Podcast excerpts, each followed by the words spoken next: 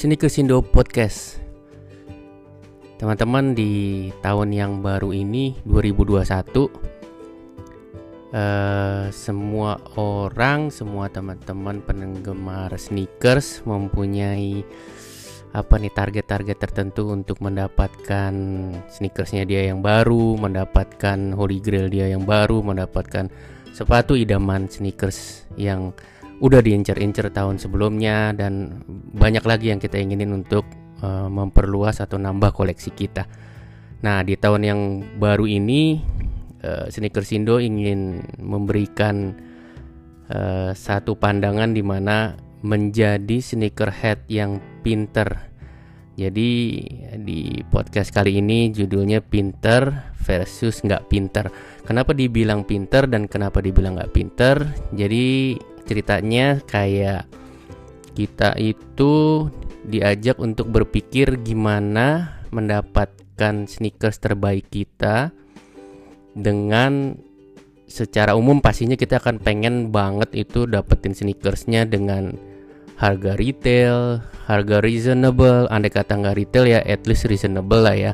Nggak dapat yang reprice kalau orang bilang, aduh diperas habis-habisan untuk dapetin harga mahal dari reseller. Bahkan udah capek-capek beli dari luar, nyincer dari luar, keluar uang banyak, kena bea cukai juga. Jadi teman-teman juga udah mungkin udah banyak yang tahu.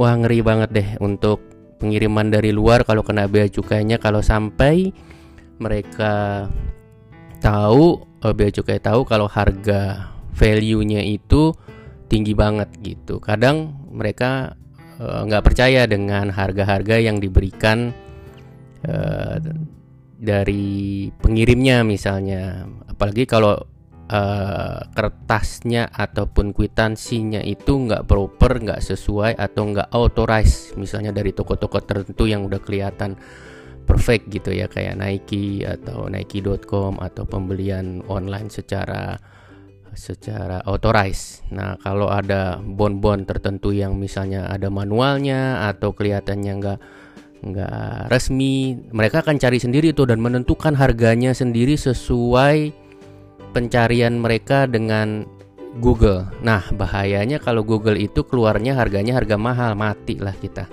Kenapa? Karena mereka dengan seenaknya menentukan harga uh, mahal tersebut dengan average harga kebanyakan gitu. Nah, kalau pas dilihat di Google keluarnya harga-harga resell bukan harga retail yang seperti kita beli, maka kita akan lebih susah lagi untuk dapatkan barang-barang itu dengan harga yang make sense karena pajaknya tuh tinggi banget. Masuk sepatu masuk kategori pajak pertambahan uh, barang mewah ya kategorinya masuk barang mewah untuk sepatu. Jadi pajaknya bisa dua kali lipat. Nah, buat teman-teman itu uh, sekedar tips aja untuk menjadi sneakerhead yang pintar, menjadi uh, kolektor ataupun penggila sneakers yang masuk kategori pintar adalah gimana caranya dia. Banyak teman-teman yang yang kolektor murni yang bener-bener emang pengen koleksi nggak pernah kepikiran untuk ngeresell. Atau nggak pernah kepikiran untuk ah gue mau beli ini ya emang gue pakai. Udah titik.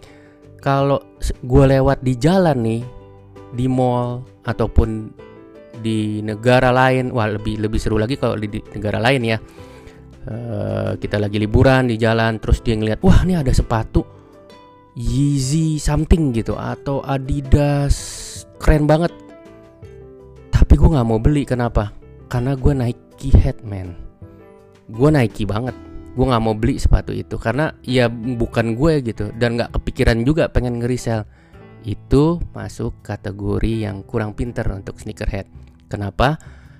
Kita nggak melulu beli sepatu itu untuk resell atau kita nggak melulu beli sepatu itu untuk dijual lagi enggak tapi menjadi sneakerhead yang pinter adalah kalau kita tahu value itu bagus dan pada saat itu tahu misalnya kita ngelihat di toko tersebut dia limited dan memang lagi somehow lagi jalan-jalan aja nggak nggak nggak pengen beli gitu dan tapi tahu persis kalau sepatu ini limited meskipun kita nggak suka sepatu itu meskipun kita bukan penggemar brand itu rekomend saya adalah tetap membelinya. Bukan untuk menjadi reseller loh ya tapi at least tujuannya adalah contoh misalnya kita ke luar negeri eh, kita membeli barang tersebut tujuan utamanya adalah pada saat kita balik kita mempunyai value untuk sepatu tinggi ini meskipun itu bukan size kita atau bukan inceran kita atau bukan yang kita mau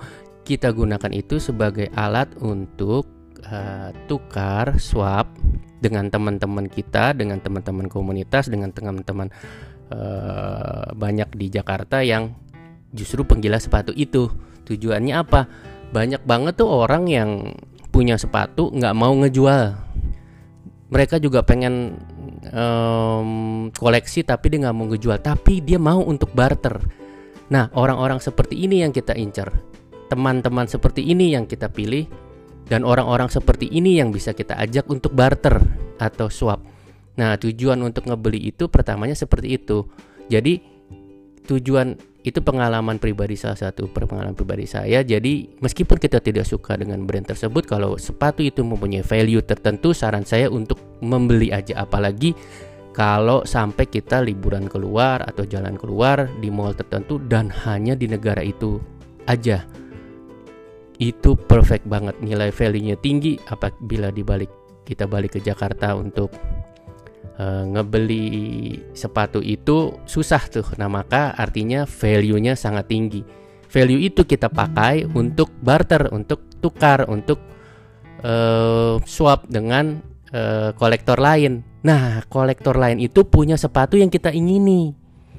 Kolektor itu mempunyai sepatu misalnya kita penggila Jordan nih, kita beli uh, Adidas misalnya ataupun uh, merek lain Reebok yang super super limited banget.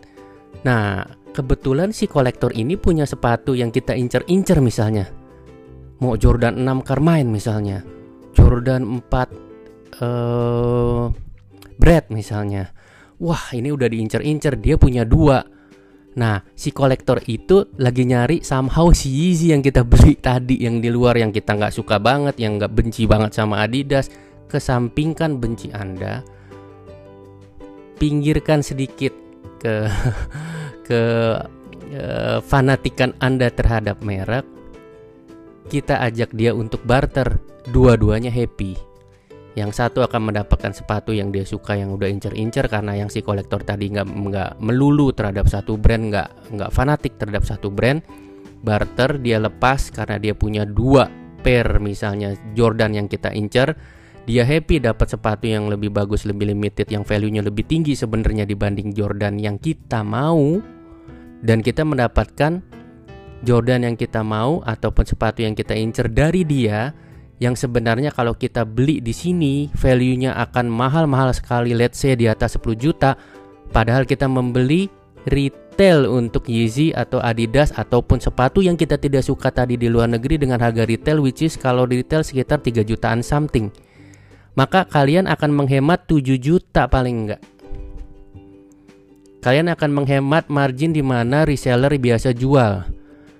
Kalian bisa menerima atau mendapatkan sepatu yang suka, sepatu yang diinginin dengan harga mirip-mirip retail atau malah under retail atau malah ditambah lagi untung. Itu adalah poin pertama menjadi uh, sneakerhead yang pintar Poin keduanya let's say kalau bisa sampai dua setahun ataupun lewat dari setahun nggak ada nih barterannya nih. Gimana nih nggak ada barterannya? Kita udah beli dan somehow gue benci banget nih sama sepatu ini karena bukan merek gue. Tapi value-nya tinggi banget yang kita beli pada saat itu yang saya informasikan untuk udah beli aja lah gitu. Kalau eh, tujuan pertama tadi barter nggak bisa nemu yang kita mau, kita pakai tujuan kedua, kita jual di marketplace, kita jual di acara sneakers, kita jual di acara komunitas sneakers. Jual tadi uangnya digunakan untuk membeli sepatu yang kita impikan. Karena nggak mungkin sepatu yang kita impikan dengan harga retail. Udah nggak mungkin yang kita pengen-pengen banget. Misalnya let's say sepatu yang kita udah incer dengan limited itu nggak mungkin dapat retail di sini. Tapi karena kita menjual nggak retail yang sepatu kita beli retail di luar negeri tadi, maka kita akan mendapatkan hasil yang terbaik dengan harga yang reasonable dengan retail ataupun malah menjadi untung. Sneakers Indo Podcast.